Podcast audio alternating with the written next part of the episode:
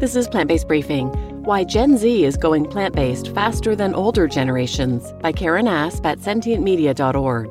And I'm your host, Marian Erickson, and this is the Curated Content Plant-Based Podcast, where I narrate articles on plant-based, healthy, compassionate, eco-friendly living with permission in about ten minutes or less every weekday. And Sentient Media is one of the organizations who's given me permission to share their content. They're a nonprofit news organization changing the conversation around animal agriculture across the globe.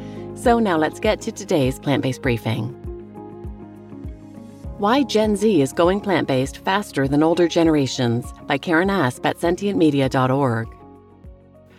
When twenty-two-year-old Sienna Roman turned sixteen, she went vegan.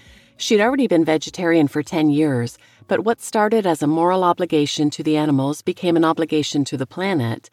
While animal welfare is still important to me, the environmental impact of my food and lifestyle choices is the number one focus for how I choose to live, says Roman, who lives in San Francisco and works as an events manager at Hooray Foods.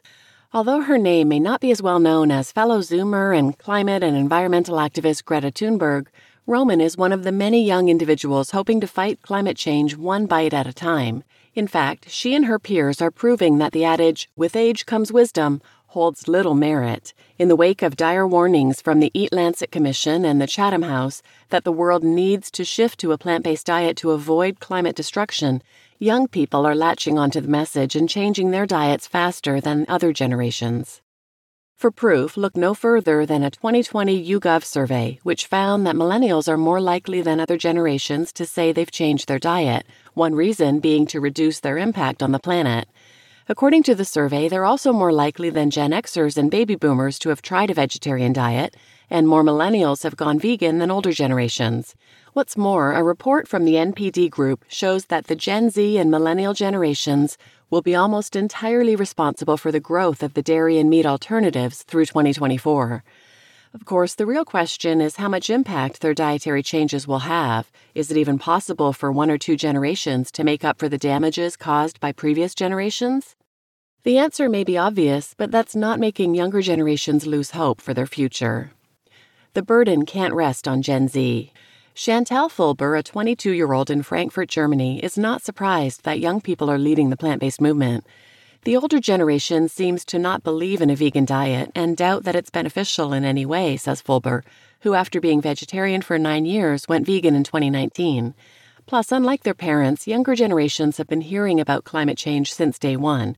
That puts us in a unique position in which we're constantly exposed to both crises and information on how to immediately respond and adapt, creating an act now mentality among my generation, Roman says.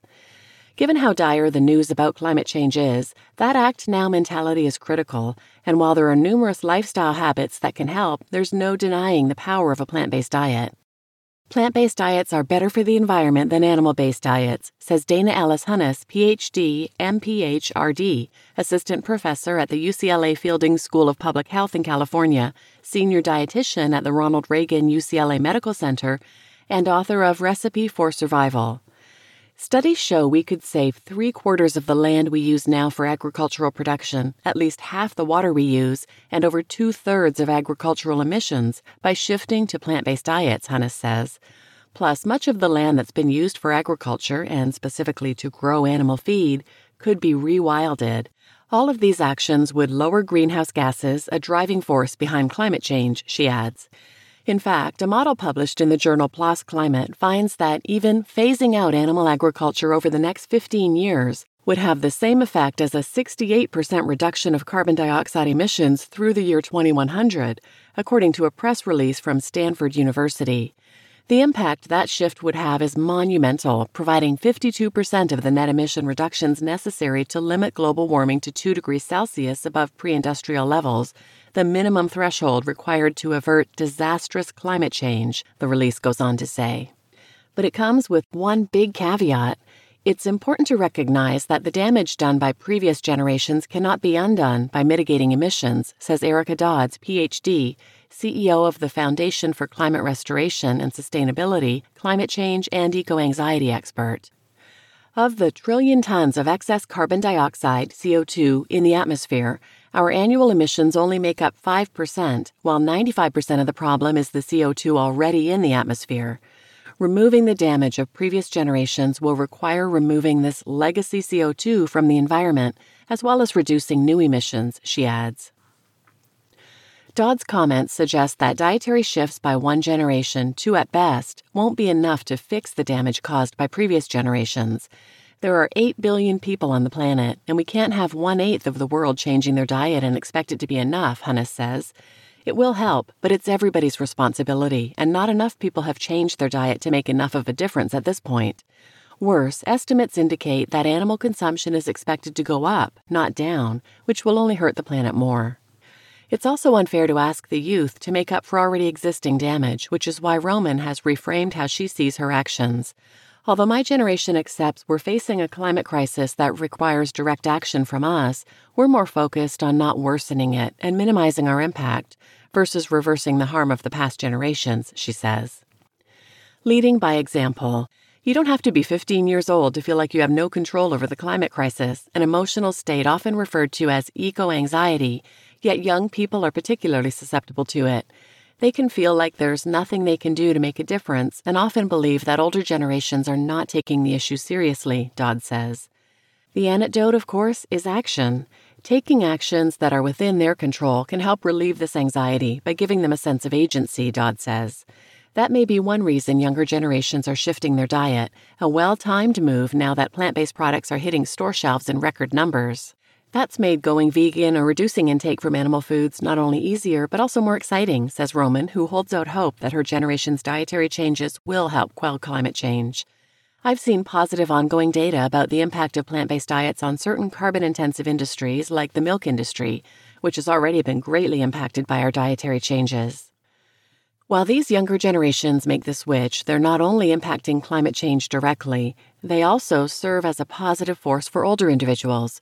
Older generations in particular associate vegetarianism and veganism with sacrifice, so seeing young people willing to give up so many mainstream and tasty food products in the name of climate restoration sends a powerful message, Dodd says. Being a role model is something that Fulber and Roman embrace. I want to empower older individuals to make small changes to their lifestyle, Roman says, whether switching their breakfast bacon to Hooray Foods plant-based bacon or mixing lentils into their ground beef. Even the smallest changes can make a large impact when we empower enough people to make them. That's a change Hunnes desperately hopes will happen, given that she has an eight-year-old son whose future hinges on what actions people take today. Although she cries frequently about these issues, she knows she can't give up. This is his future, so I act and do what I can, she says. For many younger individuals, changing what they eat is something tangible they can do right now to make a difference, and it actually can make a difference. There is, after all, no planet B. You don't need age on your side to understand that.